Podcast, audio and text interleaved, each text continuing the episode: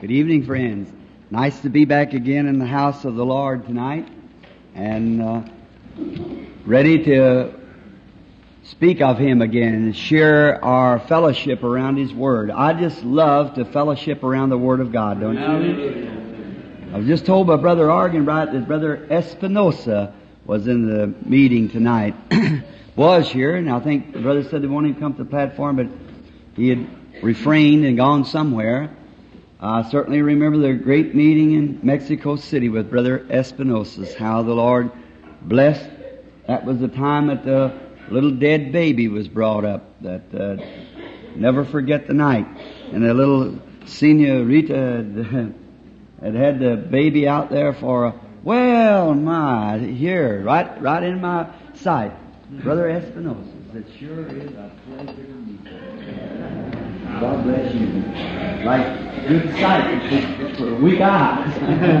God bless you. We sit down? Or you have your wife or some of them out there? Or you? I have my wife and a couple of friends. Oh, well, that's how nice. Well, that's fine. I just um, was thinking, many times I've referred to that, Brother Espinosa, how the Lord blessed down in Mexico. I believe I have spotted Sister Espinosa's now. So glad to see you all. You know, when we all get to heaven, what a day of rejoicing that'll be when we we'll all sit down at the international dinner, Amen. uh, international supper it is, and we'll have a, really a grand time talking over old things and old acquaintance renewing, and it'll be a great time. I feel like I could stand another meeting in Mexico. That would just be fine. Um, had a great time. I remember the little baby. I never forget that. This beautiful little Mexican woman was.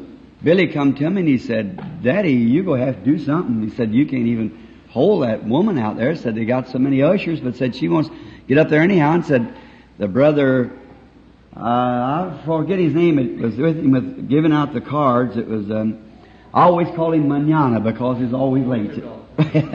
he was. Uh, so he, uh, he's going to come after me at uh, five, six o'clock, I believe, and he got me at nine. so I called him Manana tomorrow. You know. so, and uh, he was a fine brother, oh, a real sweet, fine brother. And uh, I remember this little baby. I said to Brother Jack Moore, I said, "Well, you go down and pray for the baby." And, it'll, and Brother Espinosa was interpreting for me. And I was looked out over the audience this way, and those people talk about coming and loyal to church. Oh my! They'd come there in the morning, stand in the hot sun all day to be there that night. See, and so they. Uh, that's where you get something. That's where you find something. Not because Brother Espinosa is here, but I said it the first night here. The other day I was in a church, a church in another city, Tucson, Arizona. And there was just about a half a dozen of my Mexican friends that had come from somewhere. And they'd sat there all day that day in that hot building waiting for me to be there for that night. They sat there all day waiting. And when got on the platform, I'd been praying all that day. Uh, I'd spoke that morning and then come back. And that night, as soon as the platform, those poor people, of course, they just have to, they get, shuffle the cards out and give them to whoever they want. And when I called the prayer line, it mixed, missed all those, pretty near everyone, about one, I think, Mexican woman was in there. She couldn't speak any English.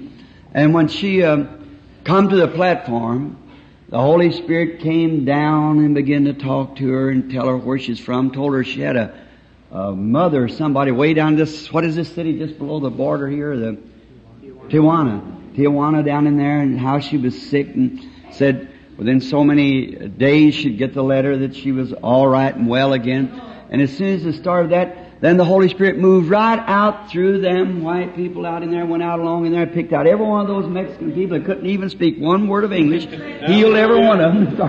that was it. Expectations, see? You, if you get to a place where you just humble yourself, don't ask, ju- just be humble, then God will go to work. He, it's His, he, when He'll really work. Now, so I remember this little lady coming up and when Brother Moore went down to try to satisfy her and I looked this way and I seen a vision of a cutest little Mexican baby set up gooing and didn't even have any teeth, just gooing, laughing. I thought, that's a cute, wait a minute, I thought that's that baby under that blanket. So they, a little, it was rainy and the little lady had a blanket on and it, it died that morning. And this is in the night. went and laid hands upon that little baby, prayed for it, and it began kicking and screaming as high as it could.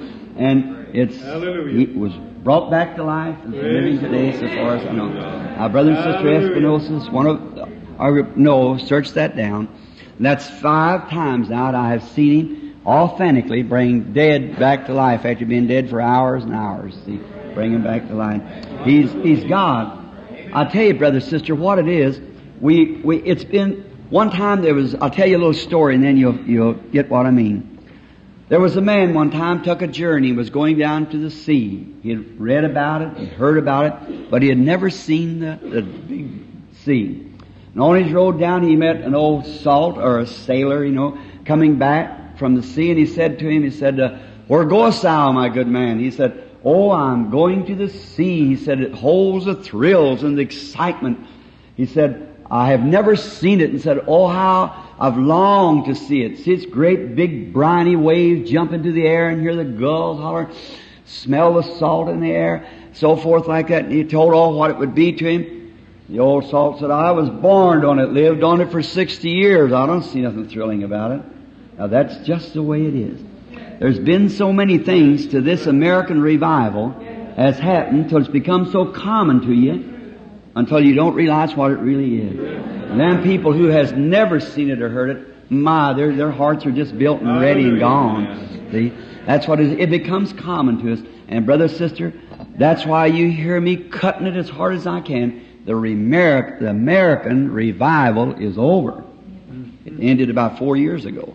So it's, it's over.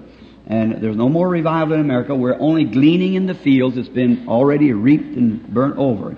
You pick up a stalk once in a while, but very few. Uh, we don't only find it here in Los Angeles or in Long Beach. We find it all over the nation the same way, everywhere. And the, the meetings now, the big revivals, is in the overseas, over in the, in the other lands, out of here.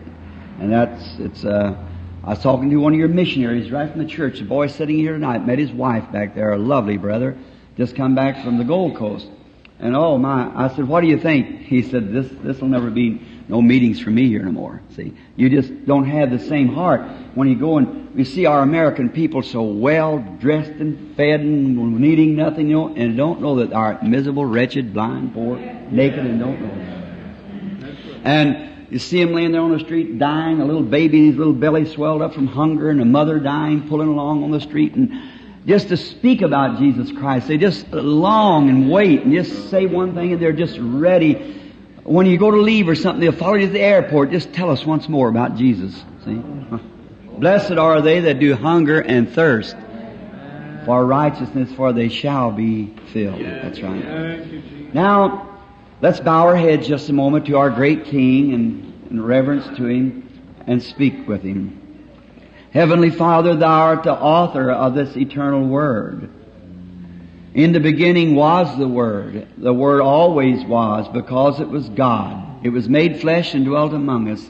And tonight we see you still revealing that Word, unfolding yourself through the Word and letting us fellowship around these great things. And I thank you, Lord, as our minds has been turned to Mexico, our neighboring state. Way down there among those people, I remember that dear old blind man coming on the platform that night and wanted to get his rosary out. How I put my foot up against his, see if my shoes would fit him, and my shoulders, see if I could give him a coat. But God, you done something greater for him. You give him his sight. And how thankful he was. Oh God. The next night seeing that platform piled full of old coats and rags and things them poor people wrapped themselves in from the chilly winds. Oh, how I thank you, Lord. Blessed are they that hunger and thirst. They shall be filled. I pray, Father, that tonight that this little group here will catch a new vision of the Lord Jesus and His near coming. We see we're right in the ending up now of the Lady Laodicean church age. I pray for Brother and Sister Espinosa and their great work and love for you. Knowing that he carried the meeting on after I left and you blessed him and the lame walked, the blind seen, the cripples. Oh, how you healed the people in a great revival. So glad, Lord, that you were merciful to those dear helpless people. God, would you send us back again? we would love to go if it be your will. Now we ask for mercy for us here tonight. And may the Holy Spirit come and get into the Word as we're trying to teach to build up for a healing service coming Sunday night. Pray, Lord, that the lame will walk, the blind will see, and the great Holy Spirit will manifest Himself in a marvelous way. Help us tomorrow, Lord, the broadcast and the businessman's breakfast and wherever we are, may we be able to scatter sunshine of light to the needy, calling those, Lord, who are hungering and thirsting that they might be filled. Bless the word around our hearts tonight as we fellowship. In Jesus' name, amen. Now, tonight we are going to try to continue on in our study in the book of Genesis. If I do a little whistling, I, I broke a corner off of a tooth today, and so it kind of feels funny up there when I'm trying to speak. So, now, we I was building for a coming healing service for this coming Sunday evening. And now, tomorrow night, if the Lord willing, we end up at Sodom or on the mount uh, where Abraham taken his son for sacrifice. Uh, I think it'll be a beautiful lesson there to bring us into that healing service for Sunday because it truly expresses there just exactly like it will be in this day. And uh, last evening, I many times in speaking, cutting, I don't mean to hurt. I, I just mean to anchor a word. See, because it's it's a time where we are are. I'm zealous of the church. I, I am. I, when I see the church getting off in the world, it just tears me to pieces. I just can't stand still. Now, I don't mean to be different. God knows that. I don't mean to be different. I love you too much for that. Uh, to be different, but when I, when I see things and know that it's truth, then I, there's just something in me. I just can't hold my peace. I just gotta speak it because I only speak by inspiration anyhow. And so, uh, I don't mean to hurt, but I, I want you to take it that way. Now, so that you'll understand we all will agree that we're living in the Laodicean church age. We all know that. Now I remember Oh, on the Lady of Laodicean church age, the only age of any of them that Jesus was put outside of his own church knocking on the door trying to get back in. And that's what we've done. Exactly. That's what the Pentecostal groups have done. Because it's always the churches on every age, it's been a Pentecostal church. If you hear the broadcast tomorrow, I'm going to speak on that. And so you find out if that isn't right. It's always, when we hear of the, of the church, the church, when spoke of the Bible, it's Pentecostal church. It's never failed to be. There's been a little Pentecostal minority all the way through, uh, each age. And if you'll take the history, Brother Paul Boyd, I know a friend of mine's in here somewhere. I thank you, Brother Paul, for that wonderful book you sent me. And I've took the Nicene, pre-Nicene Council and Nicene Council, and many of these other ministers are far better quoted or, or, or versed on that than I am. But it was at the Nicene Council, it was that Pentecostal remnant that they forced out, brought in their own ideas, where the church, the doctrine of the Nicolaitans, which was first uh, uh, just a, a little saying among them. It was, and Nicol is the word means conquer, Latia means to conquer the Ladia. In other words, they've taken all the spirit out of the congregation, the laity, and made a holy man out of it. Let the, the people's not holy, so the, the holy priest, the holy bishop, or something, and Nico conquer the laity and make it one man, so they'd all go in and build up the church and pay in and so forth like that. This one man could be the intercessor to forgive sins, but that's not God's remedy. Amen. God don't deal with us as a church, He deals with us as an individual. Right. So the Holy Spirit is in the laity, just the same as it's up here or anywhere. Amen. And, Amen. and we find out that in that, in that time, they took the, the Holy Spirit out of the church and they united church and state and Constantine was not a convert. A man had done those things. He was just like uh, Ahab. He was a politician. He only taken pagan Rome and Christian Rome and united them together and took the Christian superstitions and the pagan uh, ceremonies and bound them together and made a universal religion out of it to strengthen his own kingdom. He was not no convert. He, the things he did prove that he wasn't. So he, I am not his judge, of course, but I'm just taking it from the, from the way the history reads it. And then there she went through the dark age, the church did. Then you come out with Martin Luther, then with John Wesley, then to Pentecost again. It's always been a Pentecostal church. And you watch down through those ages, when you take after St. Paul of the Ephesian church, then you take Irenaeus of the next church age, St. Martin other next, and Columba other next, and then Luther, Wesley, and on down to this last day now we're looking for a great messenger in the last day which will be the second time coming of Elijah. It's great. If you notice, Jesus said to, uh, if you're watching, uh, we got so many things like that, you have to watch what you're talking about because everybody's Elijah. We have him everywhere now and everything else, but that, that's wrong. It's just as wrong as it can be. And uh, so you notice in Revel in Malachi, the last prophet, in the last part of the of the fourth chapter, he said, "Before the great and terrible day of the Lord shall come, I will send to you Elijah the prophet." Now watch, and he will turn the hearts of the children, the hearts of the fathers to the children, and the hearts of the children to the fathers. Now, if you watch, the disciples asked him, when will these things be? Why was it they said that Elias must first come? He said, He's already come, Jesus said. And they did to him what was listed. And they understood that he spoke of John the Baptist. He was the Elias. It's true. But you watch, there's a compound coming there. That couldn't be the real Elias that was supposed to be because when this Elias come was when he was going to burn the earth with, and the righteous walk out upon the ashes uh, of the wicked. See, it, it would have to be, in, and so that wasn't the Elias. He is the messenger of the third chapter of my, behold I send my messenger before my face. That was the Elias. And notice here, the first Elias was to come, he would turn the hearts of the children to the fathers, or the hearts of the fathers to the children. See, the old patriarch fathers, the old orthodox, the legalists, the law, he turned it back to the, the faith of the fathers here to the children, hearts to the children, this new message that John was preaching. See, of the coming Messiah at hand. He turned the hearts to this. But watch the next, the next time John appears, he turns the hearts of the children back to the faith of the Pentecostal fathers.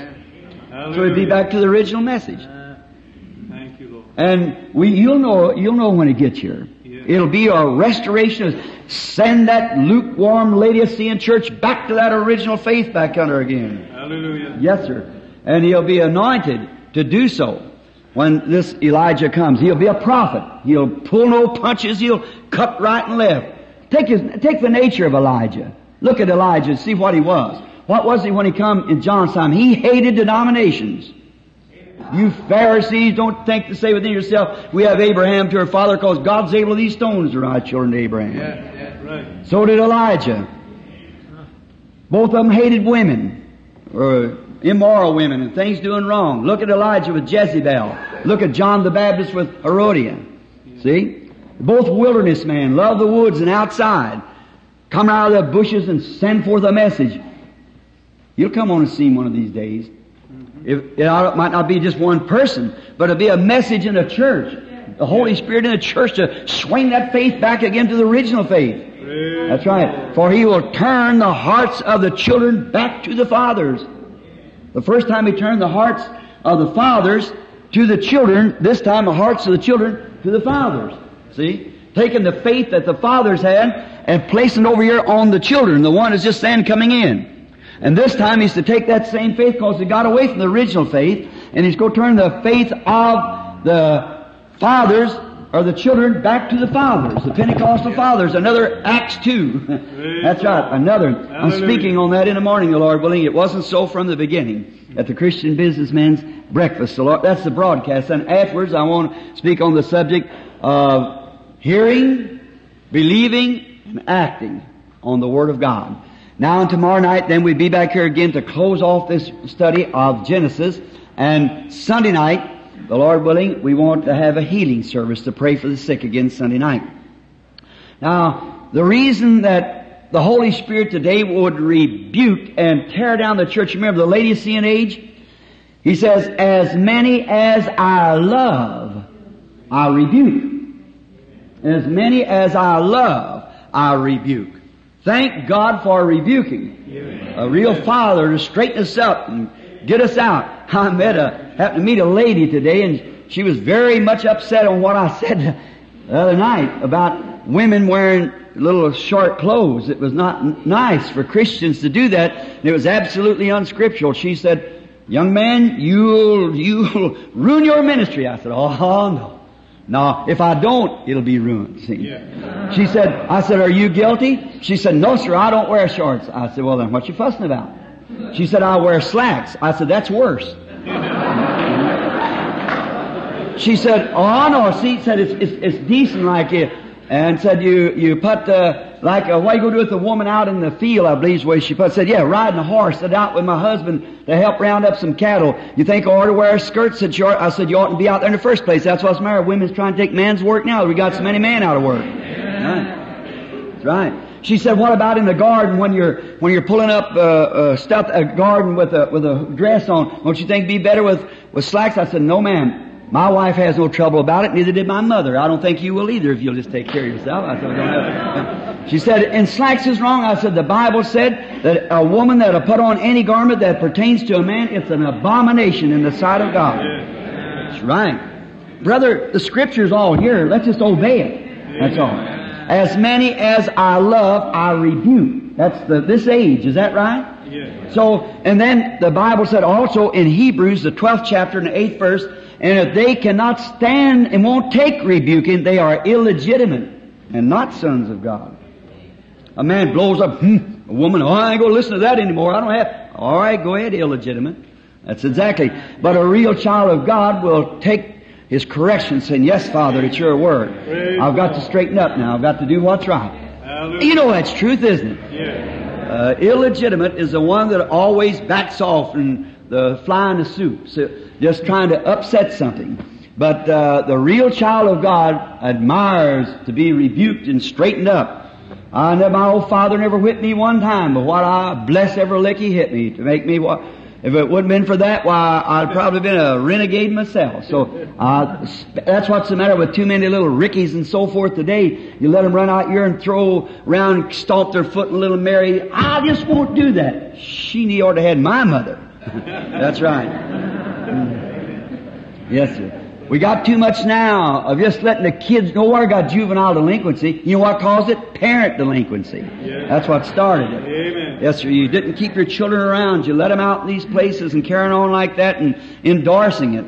No wonder we're in such an age as we are now. Now these things are unpopular. That's the reason my ministry's not grown up or big like other fellows. And if it ever gets that way, I want to God tear it down so I can get down to where I can really go ahead and tell the truth. I, I, I don't belong to any organization, so I can lamb it any way I want to. See, I don't belong to any group, so I can say what I wish. I just belong to Christ, and I can just stay right there. I don't have to have money, so uh, there it is. I stay right with it. So wherever God sends me, I just go and bust it right down the way He tells me, and walk away. See, get on back again. So I, that's the way I want it. I don't want no big obligations where you have to beg for money and plead for this and take up this and carry on this and this big that. I got to keep my mind on Christ. Go look yourself out among you others to do that. For us, let's give ourselves to the Word of God and, and preaching, staying with the truth and revelation of the Holy Spirit and what's going to take place. Now we find out, now let's get a little backgrounds on Abraham now. Last night we find that Abraham was just an ordinary man. Is that right?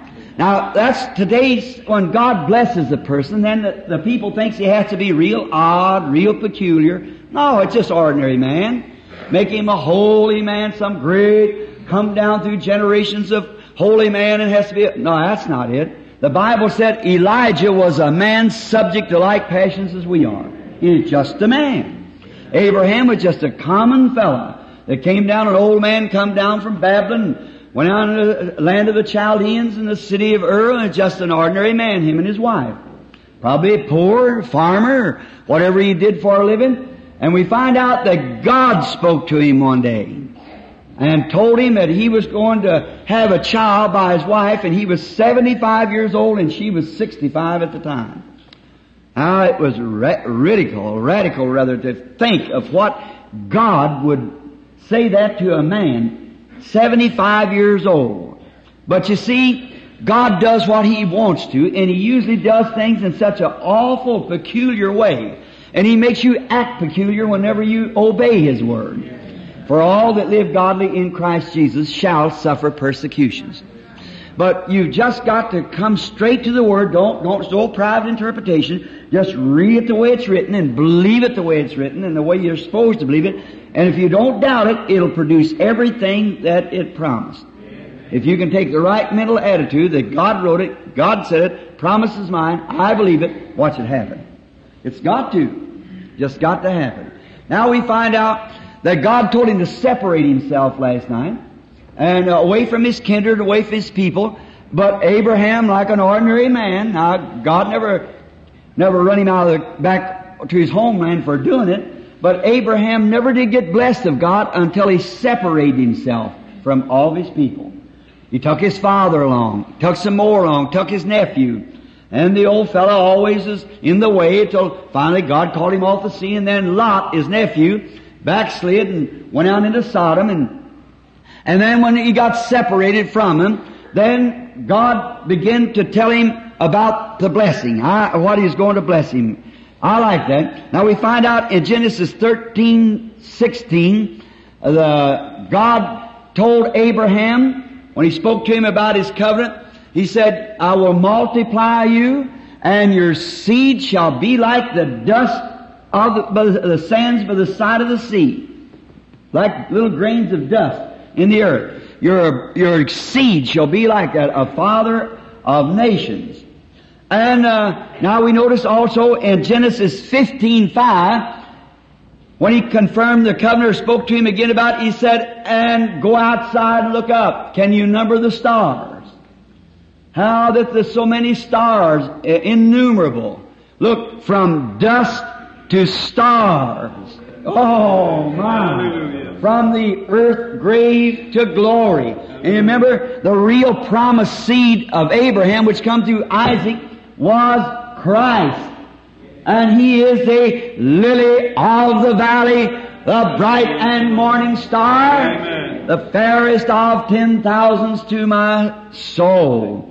How we look at that, how God in His great solar system uh, declares, you believe that God lives in His solar system? Yeah. You believe He made the stars? He said He did. How everything is so perfectly arranged in the solar system.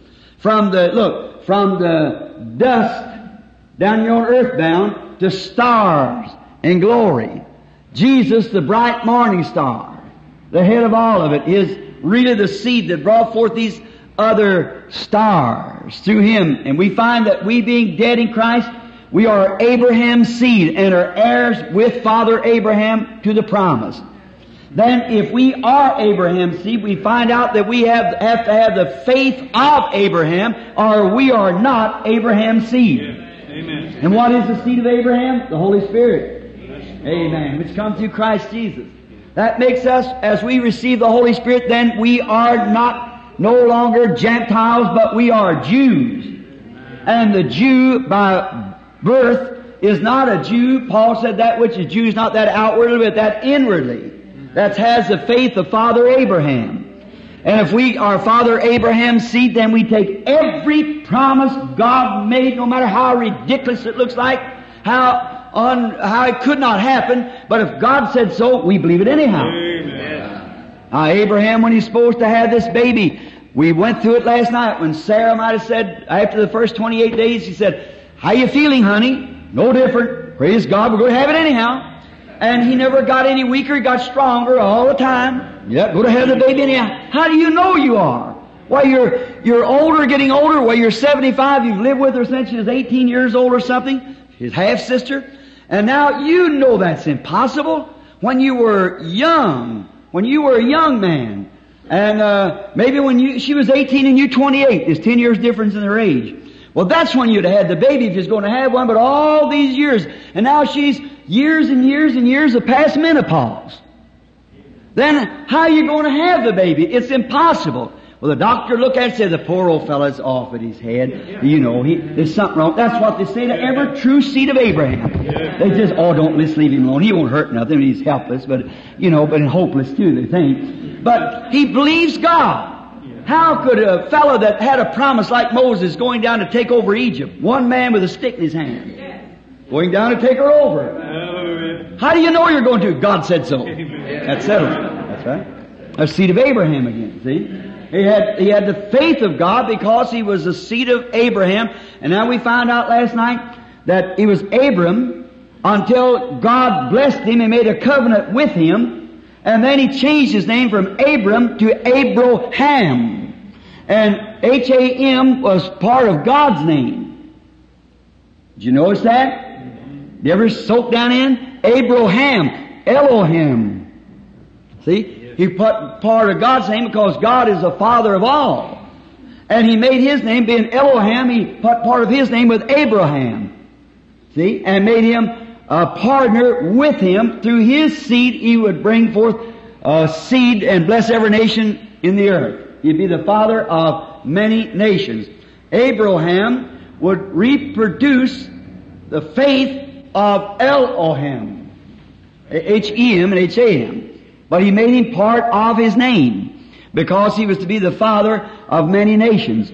Oh, it's so rich. Wish we just had all the time. We could just take it and just read verse by verse and go through it. I tell you, it just makes me jump into the seventh heaven almost. Mm-hmm. To, to think of how perfect that Bible is. There's not one scripture contradicts another, just as perfectly through and through as it can be. Praise God. There's not no contradictions in the Bible. The guy that says that, just bring him along. There's no such a thing as a contradiction in the Bible. It cannot be straightened out by the Word of God. That's right. Now it's all riddled up because He's did it that way to hide it from the eyes of wise and prudent and reveal it to babes such as would learn. Yeah. Now I got a wife. How I love her. Sweetest woman on earth to me. Now we're not. We're we believe and we believe that God is love. And if God is love, then He loves us so much that He gave His only begotten Son that we might be saved. Now when I go overseas, I don't call Mrs. Branham and say, my dear Mrs. Branham, I'm taking a trip overseas. Thou shalt not have any other husbands while I'm gone. Thou shalt not make eyes at anyone while I'm gone. But now, that, and she'd creech, catch me by the tie and say, wait a minute, Mr. Branham. Thou shalt have no other wives or even sweethearts while you're gone. Now, wouldn't that be a home? No. That ain't it. If it would, I'd be scared all the time. She would too. But the thing of it is, I, I love her. And I'll say, sweetheart, the Lord's called me overseas. Well, thank the Lord. She has to stay home, you know, and take care of the children. And so what do we do? Get down in the floor and pray. Bring her little kitties around and we pray and she prayed, God take care of Bill. I can't be much help, but I'll, I'll, I'll do all I can here with the children. And then I kiss her goodbye. Bye, sweetheart. As long as I love her like that, don't you worry. As long as she loves me like that, there's not a worry in the world. It ain't what I'm forced to do, it's what I do by love. Yes. And that's what it is by God. We, we quit doing these things not because I say, well, I, I, I, I oughtn't to go to picture shows, I, I oughtn't to dance, I oughtn't to smoke, I oughtn't to drink, because I'm a Christian, I shouldn't do it, yet I want to do it. You might as well do it. Yeah. When you love God, you, you just do it, bec- you don't do it because you love God. That's right. That's right. Now what if overseas, if I'd come back and I took some uh, lady out and took her out somewhere riding and come back and tuck her in, said good night to you and so forth and, and, uh, and I, I know I have to tell Meda about that. Well, I believe she'd forgive me for it. Uh, uh, I, I'd say, Meda, I, I did it. I'd go confess and say, I did it. I, I'm sorry I did it. I know she'd say, Bill, I'll forgive you for it. But that would haunt me the rest of my days. That poor little fellow, I know what, how I love her. No matter what I had to go through, I wouldn't hurt her for nothing. I love her too much. Yeah. I, that's my love for her. Praise. Yes, sir. Uh, I going away from home, with my children, when my heart bleeds to be there with them. Little Joseph called me the other day when I was leaving. He knows sometimes changing water sometimes makes us sick. He walked out. He wanted to come with me so bad he'd been crying all morning. And he walked out the porch. He looked out and straightened his little self up and rubbed his big eyes. Looked at, said, "Daddy." I said, "Yes, son." He said, God bless you and may you never get sick. Just four years old, little fellow. Oh my. Little fellow sees visions and everything. I, someday when I'm done, I want to take my Bible and hand over in Joseph's hand and say, honey, stay with it. Don't compromise on it. Stay right there. Don't you stay right with the Word. And so, that's it. It's love. Oh, I know it. If I do anything wrong, I believe God would forgive me for it. But oh my, I wouldn't want to hurt Him. I wouldn't want to do nothing to hurt Him. I love Him too much. Well, that's the way we're supposed to live for God in love with Him. Love. Just so love that you love one another. Jesus said, this will all men know that you're my disciples when you have love one for another. Not because you're Methodist or Baptist or Lutheran or Pentecostal. Because you love one another. And that's what I've always tried to do to get these little middle walls tore down and got away so I could say we love one another. Mm-hmm. See? But see, as long as we do the things that we're doing, we find it there as shadows in the Bible where they did it in the beginning. And you see what happened to them, and all these happened for example, says Hebrews. Now we find out it's the same thing now. We get ourselves off and cold and indifferent and sit on this mountain for 40 years instead of going to the promised land. So the dust, from the dust to the stars, from the dirt of the earth, what we're made out of, to the shining stars in glory. They that know their God shall do exploits and they shall shine as the stars forever and forever. Daniel 12. Yes, they will. Just think that morning star hasn't lost any of its beauty since God hung it there in the, in the solar system. It hasn't lost any of its beauty. It'll be gone out from billions and billions of years and we'll still be shining in glory. Yes, it's just a sample, just an example. I want to say something here I'm afraid to, and I, is it all right, brother? now, you have to watch when you're, especially with people, they misunderstand. Now, I believe the threes of Trinity is in one, as we know. Now, I believe that God had three Bibles, if you'll watch. Now, the first Bible He wrote was in the heavens, the zodiac. Now, I know you can get off on deep ends of that and you can get off on deep ends of anything else. But truly, if you notice the zodiac, how does it start? It starts, the first in the zodiac is the virgin. The last in the zodiac is Leo the lion. The first coming and the second coming of Christ. Once to the virgin, next is the line of the tribe of Judah. You catch across fishes through that the cancer age that we're going through. Everything in the skies declares God. Certainly does. And God, people was to look up, realizing their God's not on earth, but He's in heaven. He wrote the first Bible. Now, the second thing he wrote, Enoch, in the times of the pyramids, down in Egypt. I've been there, and perhaps many men in here and women has been there. You notice those pyramids, we couldn't reproduce them. They're too great, too gigantic. They're so geographically in the center of the earth, no matter where the sun is, there's never a shade around them. And they got tons and tons and tons of boulders up there. Then they argued about that once. We used to debate it in school, how they built it. Well, the fellow, my opponent, said they rolled it up. Well, I said, that's, that's, well, they couldn't. I know you can't take a box car and unload it and set it out on the railroad track and put enough men around to push it. It ain't unloaded. You can't do it. I've seen it tried too many times. You can only put one line of man. The next line has to push against the next man's back. How you go to push a, a boulder up out of a half a city block in the air? They weigh a thousand tons. What they had then was the atomic power, just like they got now. And they built it. That's what they shook the world out of its orbit. Caused away from the sun, throwed it sideways and brought the rains and, dis- and destroyed the world by water. This time they're going to throw the same thing right straight back into the sun and burn it up again. It's just as perfect as it can be. But notice, in building the pyramid, now watch this. You got a dollar bill in your pocket? I, I think I got one. so, if you notice on the back of your dollar bill, while they got the pyramid, says the Great Seal. You ever notice on your American dollar? Mm-hmm. The Great Seal. Notice on that pyramid also, how it starts at the bottom and keeps coming up like this, minority, minority. And you notice the capstone's not even on it. Neither is the pyramid capped. Why? The capstone was rejected. Jesus Christ, the head of it. Exactly right. Now notice, in the Lutheran age, what did we live? Justification. Way down here at the bottom, plating the foundation stones. Luther. Wesley, we believed in sanctification to come into the minority. Pentecost, still the baptism of the Holy Ghost up in the minority. But watch, the church that goes right out to the end of it, right out at the end of that, that church is going to have to be so perfectly like the ministry of Jesus Christ, so when that stone comes, it sets right smack in the groove. Hallelujah. Oh, hallelujah. Oh. If you can catch it and know what I'm talking about, the very ministry that Jesus Christ was doing here on earth, when it comes back, the very same ministry he had Pentecost will not have to widen itself out in an organization, but shape itself up in Christ until the headstone and the church will fit one to the other. And then it's so cemented that you can't even take a razor blade and go around and find the crack where they were put together. And that's how the church has got to come so much like Christ and look what we got to do then. Cut away and circumcise and chop off Yeah. and form and mold it into the image of Jesus Christ until that church and the cap comes right smack together.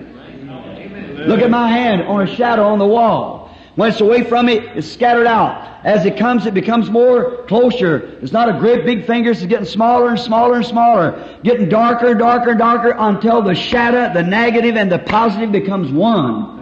And that's the way it is in the coming. The church has got to shape itself till it hasn't got a spot or wrinkle in it. Amen. Amen. There is that second Bible. The third one's wrote on paper because this is that great educational age that we're living in. And neither one- none of them contradict one another. So you see, the great solar system speaks of Christ. Everything that you see speaks of Christ if you just look at it. Look at the church today in its condition. Weak, backslidden, gone back into the world. That speaks of Christ. Exactly what he said. He'd stand at the door and knock. And that put outside, organized him out, and set him outside our creeds and so forth, tuck him out, but he still stands at the door knocking and said, Everyone I love I chasten and rebuke. That's right. Trying to cut them down and bring them to a spot to where when the great capstone comes, the ministry that's in the church and the capstone will just come right straight together like a magnet. They'll just seal right in together. Oh, God help us to have. It'll be there. Don't worry. It'll be there. He said it would be there. So let's us fit ourselves to meet that cornerstone. Let us love and project our lives in Christ and be sincere and stay with the Word until when He comes, we just fit right in like the glove over the hand like that with Him. Oh, that's the church that God's waiting for.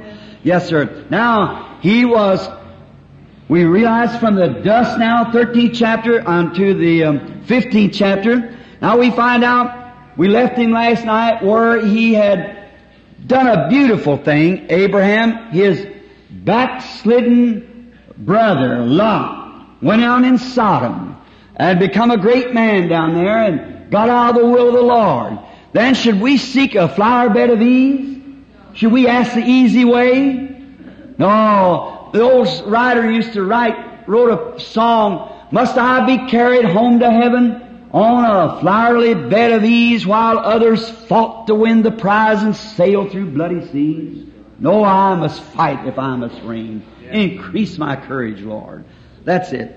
We don't ask for easy things. Today the church is wanting us to go to sleep and fan it away with some kind of a little theology, you know. Yes, we believe it. Yes, you're all right. Join the church. That's all you have to do. Bring your letter from the Methodists over to us Baptists, and and um, and if the oneness won't have you, we Trinity will. And so here we are. Just bless your little heart. Oh, brother. Mm, mm. That's not Christians.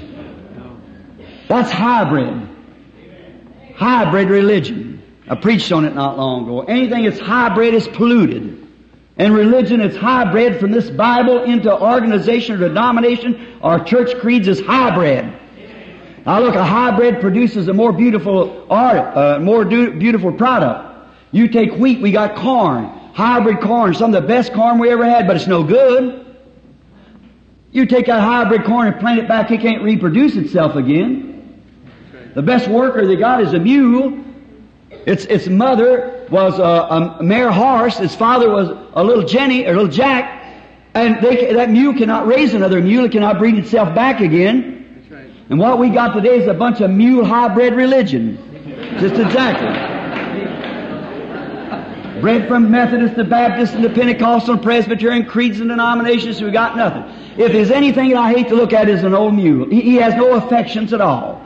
He set back that great big long head, you know, and you talk to him and say, come on boy, come on boy. He's like, oh, oh, oh. Days of miracles is past. We learned that in the seminary. Oh, there's no such thing as baptism of the Holy Ghost. Oh, oh, no affections at all. He don't know who his papa was. He don't know who his mama was, and he can't go no further than what he's gone right then. But anything I love is a good high bred horse, a good Hallelujah. registered horse, good registered stock. Oh, brother, pedigreed. Yeah. That's why I like religion. I like real pedigreed Pentecostal religion. They can tell you where they come from. They know who their father and mother was. You don't see them with bobbed hair and dresses you're poured into like a some kind of a wiener schemed over or something like that. Now you're smoking cigarettes, marrying three or four women, run around drinking, and carrying, calling themselves Christians. They don't do that. That's hybrid Pentecost. Brought into a denomination, but real Pentecost, stand on the firing line. Stand for God. Right. Hybrid. It's hybrid so much in this America's gone so much on hybrid till it's, uh, the people is becoming hybrid. You know, you have to go back to the original. Now, let me show you where science claims that we come from animal life. That breaks them down. If anything breeds, Genesis 1.26 said it, I believe said, let every seed bring forth of its kind. Every seed after its kind. And you cross that seed up, it cannot breed itself back again. Yeah. No, sir, it's finished. When it, that shows that we never evoluted from monkeys and so forth, getting better and better. That's right, that's right. No, sir, we did not. We are simply made in the image of God. We're sons and daughters of God. Praise the Lord. Yes, the man and his wife are one. The man, when he was first made, he was both in his spirit, both masculine and feminine. Both was him, male and female was he alone. But when God separated him, he never went, a woman is not in the original creation. She's a byproduct of the man. He took the body from the man's body and took the feminine part from his spirit and put it in her and she is feminine and he's masculine. When you see women like in America today want to act like a man, there's a pervert there somewhere. Yes. When you see a man so sissified, afraid to stand, I just don't like to tell y'all where y'all going. You are some preacher. Afraid, I don't want to tell. Oh, oh my. God wants man. Amen. That's right. Wants you, if you're a woman, be a lady. If you're a man, be man. Don't. No, this, it's hybrid. It's growing up, and boy, this West Coast is lined with it everywhere.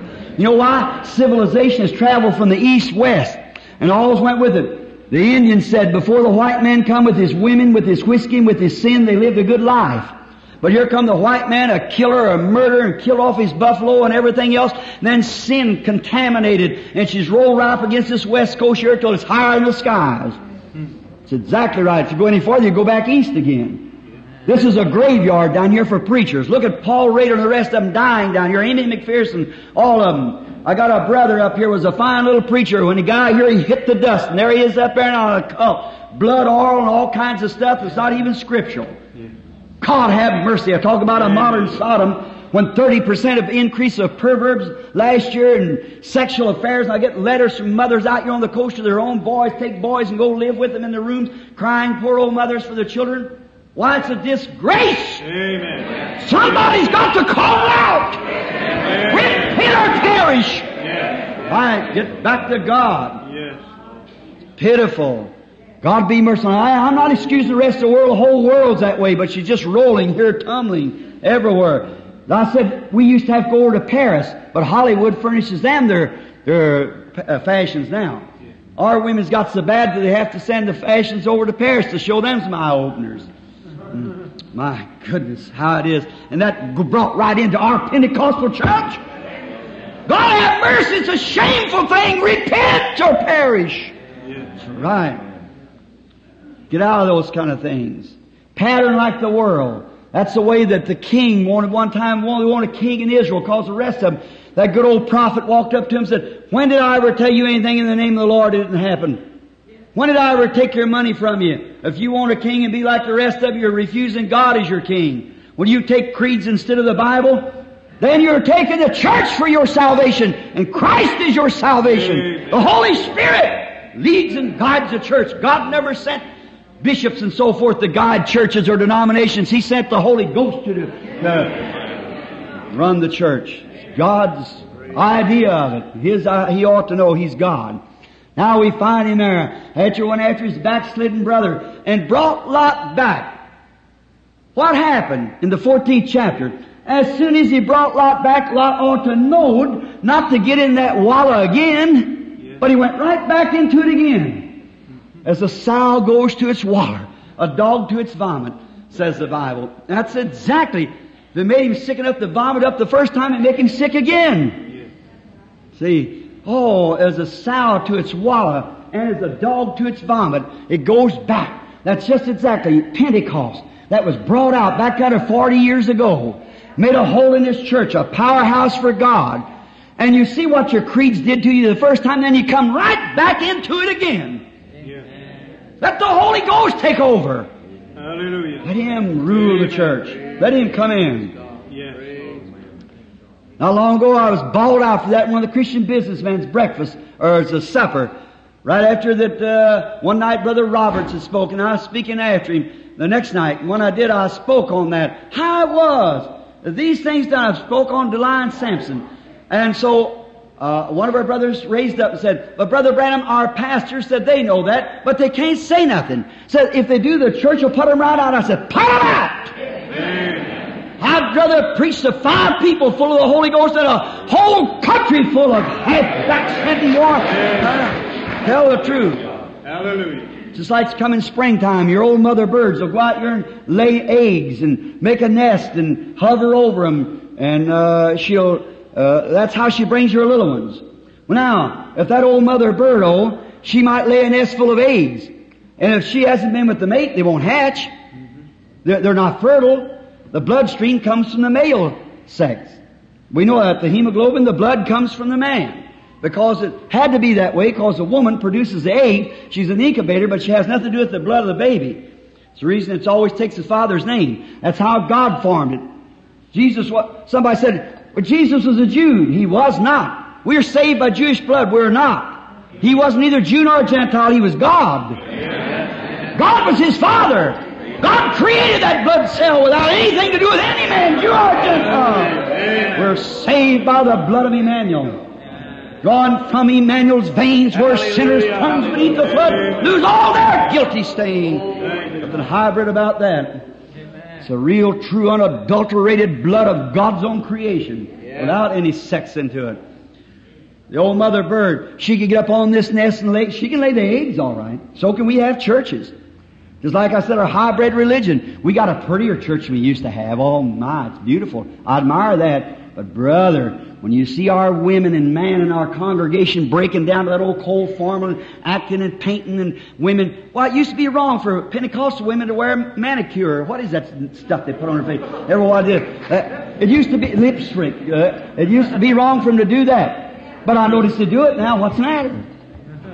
Listen, there was only one woman in the Bible ever painted her face, and that was Jezebel. God fed her to the dogs for doing it. Now, when you see a woman with a lot of paint on, say, "How do Miss Dog Meat?" That's exactly what it was in the Bible. God fed her to the dogs, so He just made dog meat out of it. That's exactly right. What we need is a Pentecostal stirring revival to all the way from the pulpit to the floor of the church. Clean up. We need Christ, brother, sister. We do. The old mother bird sat there and hover them eggs till she gets so poor she can't fly off the nest. That's right. She can turn them reverently and, oh my, they're mine, and cover them and cover them and say, uh, well, I could go eat, but I just got so, I've got to tend to Ladies Society. I got to, I got to have this and the other. Until she gets so poor she can't fly off the nest. They'll never hatch. They're dead. They'll lay right there and rot. That's what's the matter with a lot of our Pentecostal grandchildren. God don't have any grandchildren, as I told you. God don't have grandchildren. He just has children, sons and daughters. But we Pentecostal people brought in our children, put them on the cradle roll, and they come up, they're just Pentecostal because we were Pentecostal. That's grandchildren. God don't have any. Just sons and daughters. And that egg, if that old mother bird can turn it any way she wants to, it'll never hatch. It'll lay right there and rot.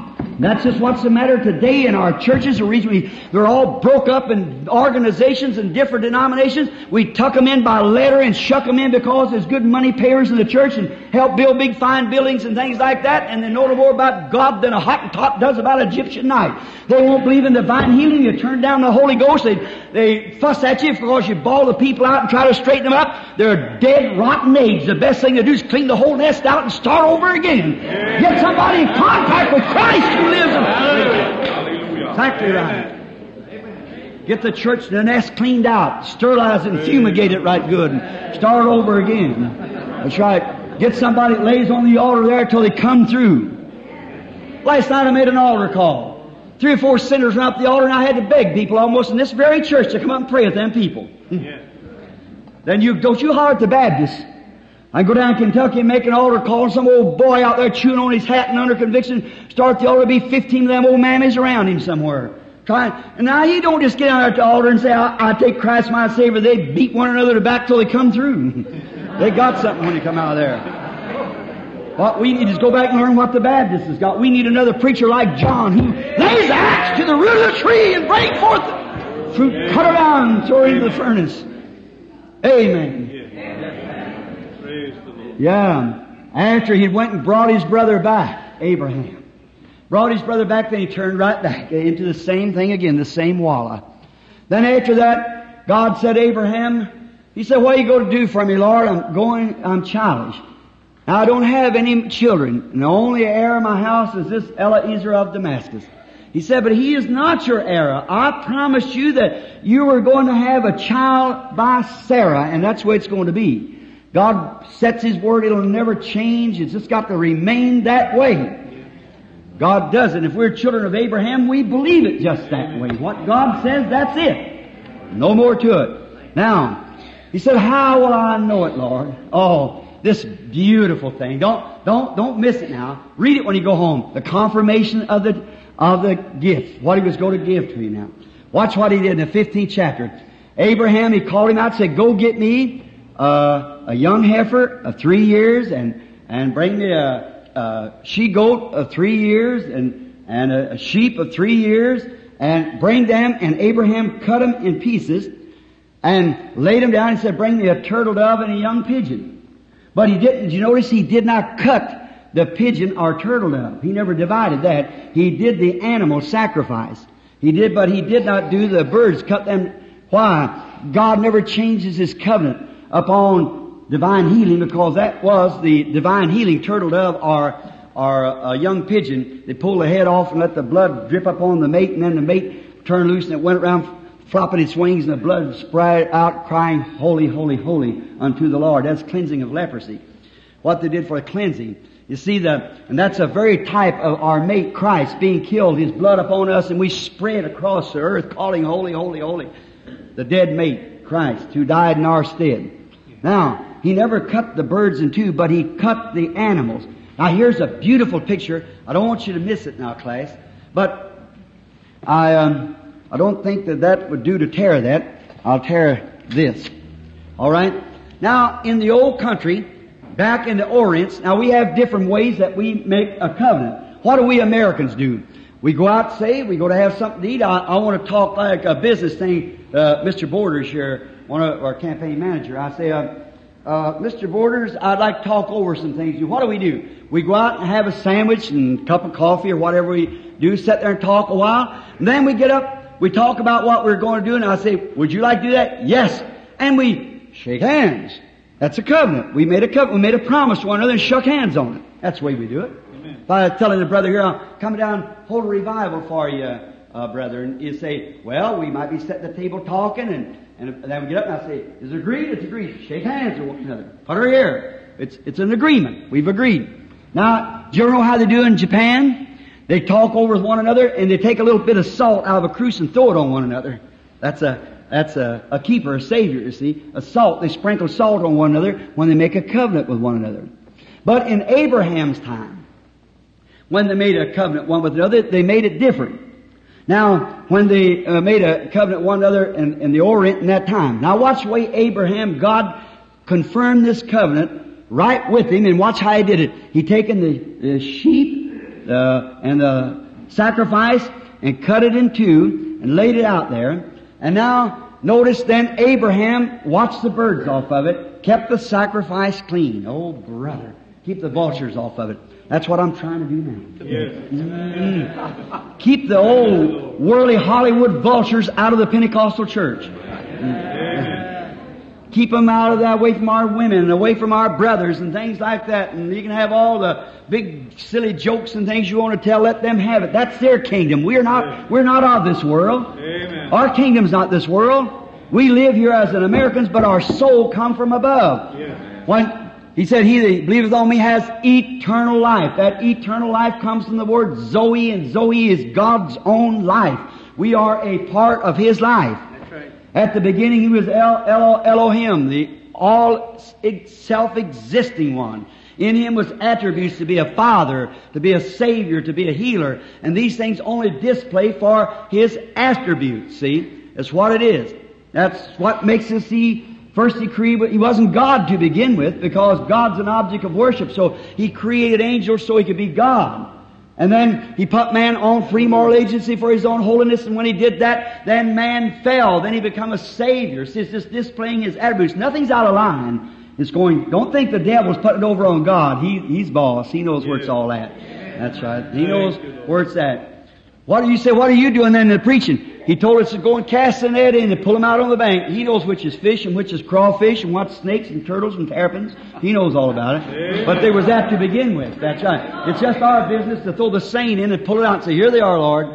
Here they are, Lord. First thing you know, Mrs. Water Spider sat there a little while and say, ha, I don't believe in that. My pastor don't. Flop, flop, right back to the mud again. Yeah. That's right. Brother, that fellow, when he come out, if he was a fish to begin with, he's a fish at the end of the road. Yes, sir. His name is put on the Lamb's Book of Life for the foundation of the world. He said, My sheep hear my voice. A stranger they'll not follow. They'll hear the word. Many as I love, I rebuke and chasten. Be zealous and repent and come back. That's the, that's the age, that's the message we're getting now. Come back! Our spirits come from there where it's holy and pure. Our hearts should be set on our affections on things above, where God is at. We're children of God. Now, we'll notice here just in a little bit. Now, when Abraham kept all the vultures off of the, the sacrifice until the sun went down, that's what we got to do now. Keep the vultures off until, till the, the morning breaks. That's all I can say. Yes, sir. Now, watch what happened. And as soon as it did, a deep sleep fell upon Abraham. See? Now, sleep means death. And when he opened his eyes and looked, there was a smoking furnace. That's where every sinner goes, where we all deserve to go. A smoking furnace went out. That's hell, where every, every man and woman that's born in sin, shaped in iniquity, come to the world speaking lies. That's exactly where we deserve to go. But notice, then after that there come a little white light. And this little light went between these pieces of sacrifice. What was God doing? Making His covenant with Abraham. Oh, brother, not by works now, but by grace. Nothing you can do. He's showing Israel, he, he, he saved Israel right there by grace without any works. The covenant of Abraham wasn't Abraham, if you'll do a certain thing, I'll do it. He said, I have done it. God means for people to live by grace, not by law. We get so legalistic to, well, it'd be wrong for me to smoke. It'd be wrong for me to run around with my wife. It's love, brother. Not because if you love your God, you won't do any evil things. Because you love Him too much. Not because I oughtn't to do it. I oughtn't to do it. It's because you love Him so much you don't want to do it. Amen. Worshipper once purged has more conscience or desire to sin. When he's once purged in the blood of Jesus Christ, he has no more desire to sin. The things has gone from him. You don't have to, someone says, don't hurt my conscience. Well, some people hasn't got no more conscience than a snake's got hips. So we know that, the, that there's no such a thing as that. It's not conscience anyhow. It's your spirit. God's Holy Spirit. There you are. Your love for Him. You love Him. Now notice. Then, how did they write a covenant in the old days? They killed the sacrifice. Uh, light was God. Showed him where he ought to go. After his death, he should go to hell, but beyond that went this little white light. Going between these sacrifices. Now, in the Old Testament, say, come here, Brother Borders. Now we're going to make an agreement, Brother Borders, now, like the Old Testament. Now, the first thing we do, we sit down here, and I write up, I will do a certain thing. A certain thing. That's my agreement. Then we kill the sacrifice. We open it up. Stand between the sacrifice, you and I. And we make a covenant one with another. And then when we do that, we tear this. Now, a certain time we're going to come back. And you keep that part, and I'll keep this. Now, here we are. Now, that cannot be matched. It cannot. See, because it's a paper and the letters is cut this way and the little fuzzes and things, it has to match perfectly exactly. He said, by this you'll know what my covenant is, Abraham. Abraham being spiritual, note it. Why? That's exactly what God did. He took his covenant seed, which the real seed was the promised one, through faith, come forth out of Isaac, come forth Christ. Christ was God's covenant. And what he did, he took him up to Calvary, just like Abraham did his own son a few days afterwards, or a few years afterwards, after he was born. What did he do? He took him on Calvary and he tore him apart. Hey. Amen. Tore him apart! He raised his body up. On Easter morning Yeah. and set him on the right hand of his throne. But the spirit that was in him sent back down to the church. So, the church, when this covenant is brought into its full strength, when the covenant is confirmed with God, the church, the people that goes into this body here to be His bride, will be exactly the same spirit that was upon Christ doing the same things, the same ministry, the same power, and it'll come together and be word by word the same. Confirming the covenant. Now look at today, look what we see today and find out. What I say about the pyramid? It'll have to be honed and so perfectly set in. All the shavings and everything, so that headstone will have to fit just perfectly in. See? The rejected headstone will have to be come back. The covenant, the life that was in Christ is in the church. The Holy Spirit, Jesus said, a little while and the world won't see me no more. Yet ye shall see me, for I, I is a personal pronoun. I'll be with you, even in you, to the end of the world, and the works that I do shall you do also. Don't you see it? Amen. What is the covenant church confirmed as the one who has the Holy Spirit? That's the, we who are dead in Christ, we take on Abraham's seed and are heirs with him according to the promise. And if you've never received the Holy Ghost yet, you have never come into the covenant of God. One of my Baptist brethren come to me not long ago upon a certain brother wrote in the voice of healing about two angels come down fluffy feathers and he fell and he took him up to God the Father and all. And he said, what about this, Billy? I said, now wait a minute. I never wrote that article. I don't have nothing to do with it. He said, I see you got away from the good old fundamental scripture. I said, no sir, I'm right with it. He said, Billy, do you mean to tell me that you think that them Pentecostal people has something different from us Baptists? I said, no, they just have more of what you got a little of, see? I said, that's what it is. Just have more of it. Here not long ago I was up, Dr. Eggery, may be sitting here tonight, Dean of the Bethany College, of Lutheran College.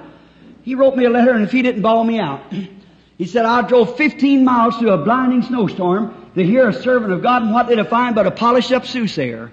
He said, and oh, he just tore me all to. He said, a man that speaks to the people that you do and the rottenest theology you ever heard in my life. He said, you said that Satan don't heal. So now we got a woman in our community out there who's got a, a, a familiar spirit. She has a big apron on. She has people come drop money in there and then she'll take and pull some of her hair out and pluck their veins and she'll put the hair and blood together, walk down to a stream behind her, throw it over her back. She starts walking to the people. If she's constrained to look around, the disease goes back to the people. If it does, it's cast away and said, we watch about 20% of those people are healed. And then you stand up in the pulpit and say that Satan can't heal. Well, I, and he wouldn't call me brother. He said, I was preaching for you as born. Oh, he just really raked me over the coals. I thought, well, okay, that's all right. I appreciate that. So I thought, with 22 pages, I ought to answer him at least one page back to show him my fellowship.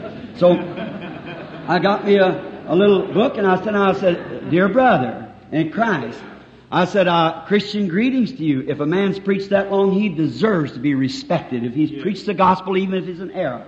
I said, the first thing I want to say, I forgive you for what you said. Now, Jesus said, people come to see Him and perform the same things that you've seen done, going out and perceiving the thoughts of the people and tell them what was and what would be, and they called Him a Beelzebub, a fortune teller, a devil. And Jesus said, I'll forgive you for that, but someday the Holy Ghost is coming to do it, and you speak against that, it'll never be forgiven you. So then, this world, neither in the world to come. I said, what if this was right? Then where was your 50 years of preaching gone? See? What good did it do you? You're lost and can never be saved. I said about, I won't through ignorance you said it. See? So just kind of pinch him a little bit to let him know that we wasn't in the dark. So then he said, and I said, but the idea of it is, what I'm studying about, my brother, I said, what gets me is for you to say that Satan can heal. I said, Jesus Christ said, if Satan can cast out Satan, then his kingdom is divided against himself. Right. Jesus said he could not heal. Now you said he can, and Jesus said he could not. Then who's right? He said, let every man's word be a lie and mine be true. I said, therefore then Jesus is right and I accept his word, my brother. I said, but how be it? I said, certainly, I can see where the healing comes. I said, we got people in the land today called divine healers. Go around and say, glory, I got healing in my hand. Feel it? No, you don't. You feel the hand, not healing. Jesus never did say, did you feel it? Said, did you believe it? That's right. Did you feel it? All these sensations and all things, brother, it's something mythical made up. It's not God's Word. He that believeth. That's where it says faith in the finished work. Christ died, healed you at Calvary. He saved you there. You've got to accept it by faith like the rest of us do. Right? You believe it. You don't have to stay there and beat and cry all night. You could cry till you got gray headed and laid on the altar and die until you accept that blood sacrifice that God gave for you. You're lost. I don't care how you feel. I don't go by how I feel. I feel a lot of times like I'm way behind. But the Bible said I met God's requirements. Jesus defeated the devil on the Word. He said, if thou be the Son of God, command these stones to be turned bread. Said, it is written, man shall not live by bread alone. He defeated him with the Word of God, and that's how we defeat him, is by the Word of God. Thus saith the Lord. Hallelujah. Correct. Saith a soothsayer, then why did God say, if there be one among you spiritual prophet, when he speaks and that's what he says come to pass, hear him, cause I'm with him. How do all these scriptures bring right down to this last day? See, they just don't understand. See, they just can't understand. It's a revelation of God through His Word. They come, they didn't believe Him when He come. They don't believe the church today when it's come into existence. They don't, they don't believe it because they don't cope with their theology, but it copes with the Word. God confirming His Word with signs following. That's a vindication. If He says this and it comes to pass. If we preach the baptism of the Holy Ghost and somebody gets it, that proves it's right. now, notice, and um, Dr. Eggery, uh, when I talked to him, I said, uh, uh, wrote this letter. I said, sure, I've been in Africa and see him get healed by a mud idol. I said, I've been over at La Salle Lorraines in France and see them people go up there to that woman, some dead woman, and see him get healed. Why? Because they believe they're approaching God through that idol. See, and God has placed divine healing on the basis of your faith. That's reason to separate these turtle doves and things. See, it's up on your faith if you believe it. And then people think they're approaching God. These Americans think they're approaching God through a divine healer. The African thinks he's approaching it through his witch doctor. That witch up there behind your house and people think they're approaching God. And God recognizes their faith. That's all. But I said they'll answer for it the day of judgment for such as that. But I said, what alarm me as a Lutheran dean to base his theology up on a experience instead of the Word of God? Thought I'd let him know we weren't dummies anyhow. See?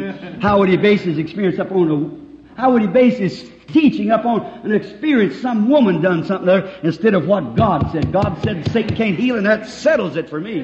That's right. You know what? He asked me out. He said, Brother Branham, uh, we went out there and we had just about as many as here for dinner. All the student body was in. He said, um, uh, Brother Branham, he said, I, I want to ask you something I didn't mean what I said, but said, we're hungering and thirsting here for God. I said, that's good. That's fine, doctor. And he said, uh, here's what we want. If y'all want to write him about it, just write Dr. Eggery at the, uh, at the I'm trying to think of that, Minneapolis, Minnesota, uh, Bethany College. And so he, um, and just uh, right and asked him, and he said, "Well, we're thirsting for God here." Said we want God, and he said, "We read about the Pentecostals," and he said, "What do you think about them?" Now, you was a Baptist. I said, "Yes, sir, I was." I said, "I'm a Pentecostal Baptist now," and he said, uh, "I said I'm a Baptist that's got the Pentecostal experience." See, I said, Pentecostal doctor is not an organization. You can't organize Pentecost. It's an experience. See, for Methodist, Baptist, Catholic, and everybody, it's an experience. It's not just down to the assemblies isn't the only one's got the Holy Ghost. The oneness isn't the only one's got the Holy Ghost. The four square is whosoever will let him come. That's it. He liked that, and I said, that's the way it is. And he said, uh, well, I want to ask you something. Said, I've seen him kick over the chairs, knock out the window lights, and fall on the floor. I said, yes, sir. So what is that? I said, Holy Ghost. He said, the Holy Ghost. I said, yeah, they're blowing the steam all out the whistle instead of putting it together and make the wheels roll. See, they just don't know how to, see, if you'd ever get them to stop down to a place and put some of that, some of that power and the steam and the valves to make it push the cart and have signs, wonders, miracles, and great fire on soul like that moving on and do something. See? I said, but they blow it all out the whistle, and that's just all there stood. I said, it's good enough. They got, show they got steam anyhow. And so, um, he said, well, what do you think we Lutherans has got? I thought, oh. Oh Lord, you, you help me here. And the Lord gave me something. Cause they got about thousands of acres there of corn and stuff that they, that they raise the student body. If they can't pay their way through school, then they can work their way through on the farms. So they, uh, they had this, uh, big corn crops in out there. And I said, uh, Dr. Eggery, one morning there was a man who had disced up his field and had a nice big fine field of corn. and uh, he planted corn in there, and every morning he'd go look for the corn. Finally, one morning he went, he seen two little blades. Anybody ever raise corn? That's how it comes up. And the man said, Praise God for my crop of corn. I said, Now, did he have a crop of corn? He said, No. I said, But potentially he did. See? Potentially he did. I said, That was you Lutherans in the first Reformation. I said, Finally, that growed on and on till a tassel come out on it. That was the Methodists. And the Methodists looked back down to you Lutherans and said, Y'all haven't got anything. we believe in sanctification. You always believe in justification. See, you are not even in it. But wait. The first thing you know that, that that tassel is the pollen. It had to use the leaf again. So the pollen dropped off into the into the um, leaf, and it brought forth a Pentecostal church. Uh, I said it, it, the original grain, like went in the ground. The grain come out. I said we got a lot of fungus on the ear, but still there's some grains there too. I said that, that's right. I said they, we got a lot of fungus on it. I'll admit that. I said it was original grain that went in. And I said, Daniel, what the ear said? Said, you old Lutheran and you old Methodist, not even at all. But I said, after all, the same life that was in the blades made the tassel and then the blades and tassel made the ear. I said, only thing the Pentecostal church is, is an advanced Lutheran church. Amen. Amen. Same life, but more of it. Amen. That's what's the matter tonight, brother. Don't try to go back down to the root again. Be alive, advance. Hallelujah. Move on up. That's what I said to my Baptist brother.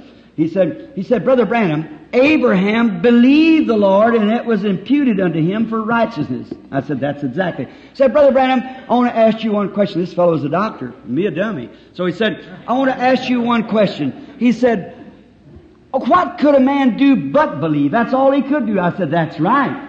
He said, then if we believe God, we have received the Holy Ghost when we believe. I said, no, that won't cope with Paul's teaching. I said, Paul said in Galatians 1 8, if an angel taught anything else, let him be accursed.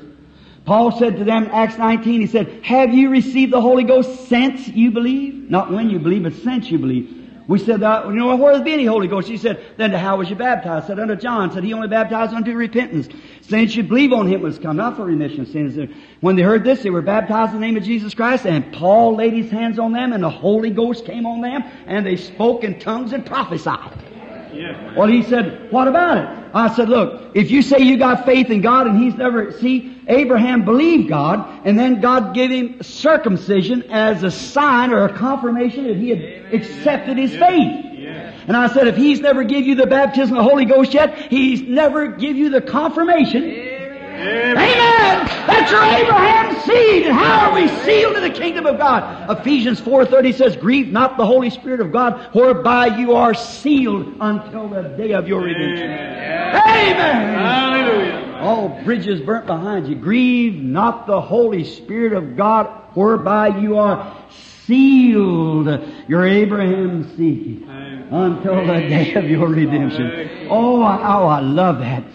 God giving confirmation of a sign that he had received his faith. And what did he say about how he would continue this faith of the seed? He tore Christ apart, took his body up and set up there as a bloody sacrifice, sitting at the right hand of God, making intercessions upon our confession a high priest that can be touched by the feeling of our infirmity. Same yesterday, today, and forever. And his spirit was upon him, is back in the church, doing the same works that he did, carrying on the same thing, shaping up the church for that headstone to come to it Hallelujah! Amen. Oh, I feel religious. You're going to call me Holy Roller anyhow, so you might as well get started. Here it is up there. When I see that one perfect man sitting under governor and ruler and God over all top of the building, sitting under that pyramid, that great magic, great power, great God coming down out of heaven, setting, moving himself right down among these stones, sitting there. And when Luther just had so much faith, Wesley just had so much, Pentecost just had so much, but he's binding those stones together where they fit stone by stone. Hallelujah! I see it in the making. God confirming by the Holy Spirit of God moving in the church and doing the same works in life that Jesus lived. If it's a peach tree, it'll bring forth peaches. If it's an apple tree, it'll bring forth apples. I don't care how the outside looks, it shows the life on the inside of it is what brings the fruit of it. Yeah. You get a grapevine, you put pumpkin life into it, it'll bring forth pumpkins. And you change it right back and take a pumpkin vine, put grape life in it, it'll bring forth grapes. Whatever life is in, I don't care what title it's got, Methodist, Baptist, Presbyterian, Pentecostal, whatever it is, take pumpkin life and put it into a grapevine, it'll bring pumpkins. If this is a Pentecostal church, you got old pumpkin life into it, get it out and have a vaccination come back. Amen. Amen. I see you got trees up here, bring about nine kinds of different citrus fruit. Seen him over in Arizona today. There's an orange tree, had lemons and all kinds of citrus fruit, grapefruit. That's the way it is. Jesus said, I am the vine, you're the branches. That's right. And if the first branch, now remember, the vine does not bear fruit. It's the branch that bears the fruit. Now, if that first branch come forth and produced the Pentecostal church, they wrote a book of Acts behind it. If that branch ever brings forth another one, it'll be the same kind of a Pentecostal church, have the same signs and same wonders. Now, but you say, what about these others? They're grafted. What about Methodists? What about Baptists? What about the call Pentecost? Grafted vine. Don't bring the fruit. Well, they don't get themselves out here and colonize themselves. We're so and so, we ain't got nothing to do with you. That's not the life of Christ. No. He died to save his enemies. His arms out, even prayed for him. Spit hanging in his face and prayed for him to be saved. Uh-huh. Oh, yes. See? But what is it? What does that, what does that, what kind of fruit does that grafted lemon bring in that orange tree? It don't bring oranges, it brings lemons. And that's what the church does. It brings forth Methodists. It brings forth Baptists. It brings forth Presbyterian. But if that vine itself puts forth a branch, it brings forth oranges. It's original coming out of, but the churches thrive and live and have the favor in life through Christ that's been grafted in there. But the real tree itself is the Holy Spirit that brings forth a born again man, a born again woman, a power of the resurrection living in the body. Amen. He confirmed it, showed him what he would do, how he would tear his own son, spared his son. Over here in Genesis, uh, Genesis 22, 14, we find that he spared his son there, showing him what he would do, his cross on his back. We get it tomorrow night as he goes up Calvary. Don't miss it. Now, notice, now we're going to get one more statement here. I see you got about three minutes. Now, in the 17th chapter, let's get this. This is beautiful. Watch. Three times he made mention of the confirmation of the covenant. Genesis 13, 14, when he separated himself, obeyed. Then he told him, I'll make you uh, like the sands of the, of the seaside. Then Genesis 15 here, like the stars of heaven. Genesis 17, 1. He appeared to him after the great trial where Sarah had went off of the line. God would have slew Sarah. Oh, here's a beautiful thing. When he doubted, when Sarah doubted God, God would have got rid of her, but he couldn't do it. Why? She's part of Abraham. That's the reason when we do wrong, God would slay us. I could never come here and preach a revival. No other preacher could. You never have a revival. You'd be cut off forever. But he can't do it. He cuts his own son off if he does. See? For the wife is a part of the husband. They're no longer twain, they're one. So he couldn't hurt Sarah without hurting Abraham. So he had to take Sarah in. That's what God does to us. Our sins he'd depart from us a long ago. But we're in Christ. Amen. See, so he, he forgives us of our sins. Sarah, all of her mistakes. And after Abraham had come through that big test and had this son of Ishmael, which was absolutely, God told him to listen to Sarah, but he brought forth this son after that great test. Then he met him in, in the 17th chapter of Genesis. Mark it down and read it when you get home. Haven't got time to strike it, but just a moment. He appeared to him in the name of Almighty God. Almighty comes from the Hebrew word of El Shaddai. Shaddai, Shad means a woman's breast. Shaddai is a plural, two. Then he appeared to him, I am the breasted God. Oh, what a consolation to an old man. How am I going to have this baby, Lord? I'm a hundred years old. He was ninety and nine. So he said, how me, an old man, and my woman here, uh, here she told me I was going to have the baby by, she's 90 and I, or 89 she'd be, and I'm 90 and 9. How can, but I am the breasted one. Yeah. Both New and Old Testament. I was wounded for your transgressions. With my stripes, you were healed. Oh, the breasted one. What does the breast for? For the fretting baby. You take the little baby that's sick and fretting, the mother picks it up, puts it up on her bosom. It nurses the mother's strength, nursing itself back to health. Now, if we've all crippled up with sin and got out in Hollywood fashions, why not just come up to El Shaddai? Yes. How many like to see a real Holy Ghost filled church here? Just Yes. power of God. Sure. Well, what do we do? We El Shaddai. the breasted one. If you want salvation, lean on his breast and nourish your spiritual strength out of his word. Here's his breast, both New and Old Testament. Sit down. He's the same yesterday, today, and forever. The same milk. It comes from one mother's breast, it's from the other, and just exactly. But it's just two different phases of it. He was wounded. If you're sick, why not just hold on to his breast of promise? I was wounded for your transgressions. With my stripes you were healed. What do you have need of tonight? Just lean up on his breast. And another thing, did you notice? He, uh, El means the strong one. Shaddai, the, the sufficient one, the life giver, the almighty strong one. Abraham, you're hundred years old, old and weak, but I am your strength. Uh, the little baby when it's nursing, not only, but it's a satisfier. See? The baby on its mother's breast is satisfied. He can be screaming, his little belly hurting and kicking, his little strength is all gone, but he'll lay right up on his little mother's breast like that and quit crying. Nurse, go ahead. It'll be alright. Why? Because it's satisfied. And when I can show you in this Bible that He forgives all of our iniquity, oh God, heals all of our diseases. Let me just take all that promise and say, Father God, I'm weak. I need you. I know you keep your word. You're El Shaddai.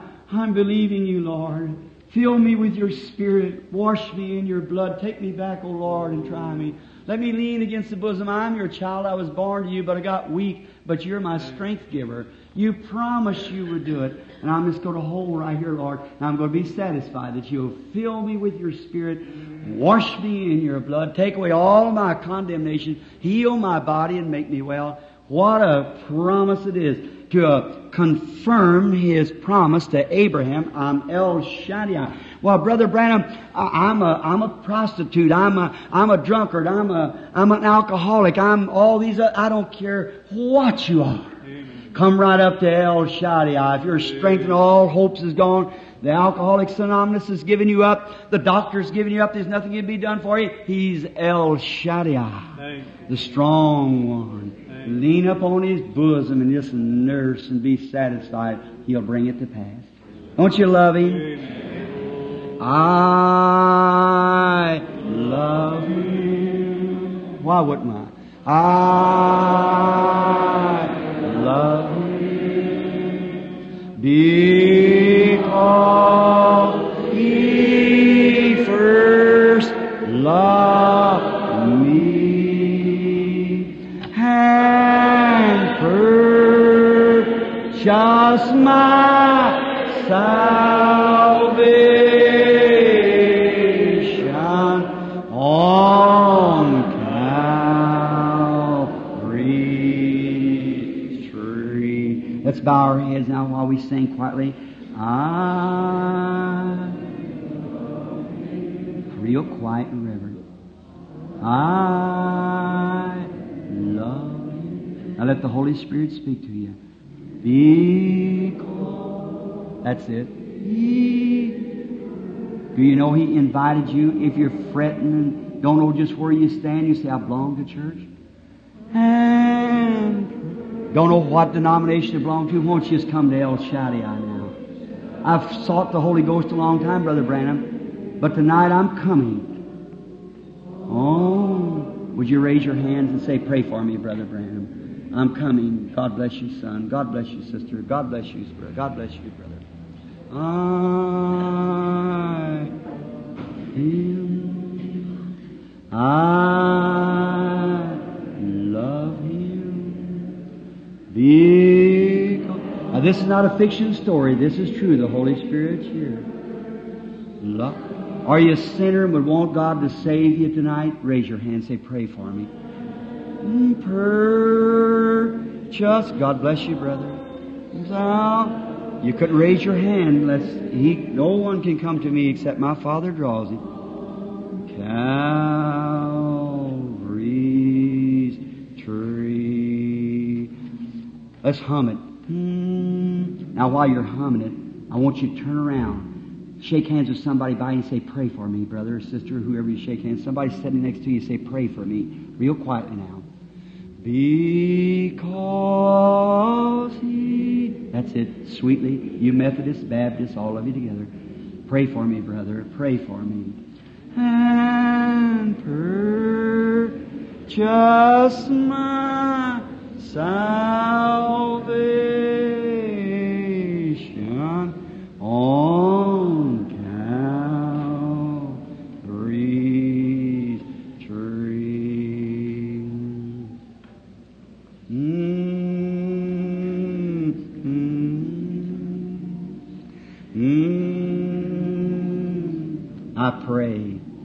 said you'd pray for the next fellow, and I pray for him.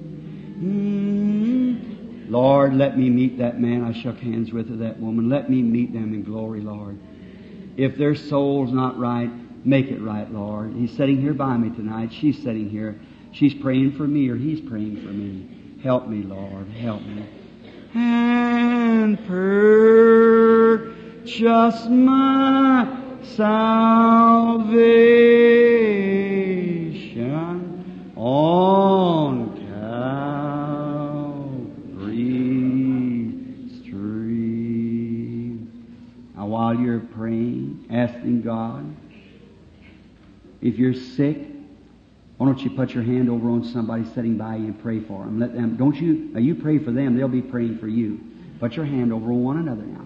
Now you've confessed that you was wanted the Holy Ghost, you wanted salvation. Now if you want healing, put your hands on one another. Jesus said, These signs shall follow them that believe. If they lay their hands on the sick, they shall recover. Won't you put your hands on one another if you're a believer? Saying, Lord, heal this woman sitting by me, heal this man. They're praying for me, Lord. I want to pray for me, so I put my hands on them. God answers your prayer.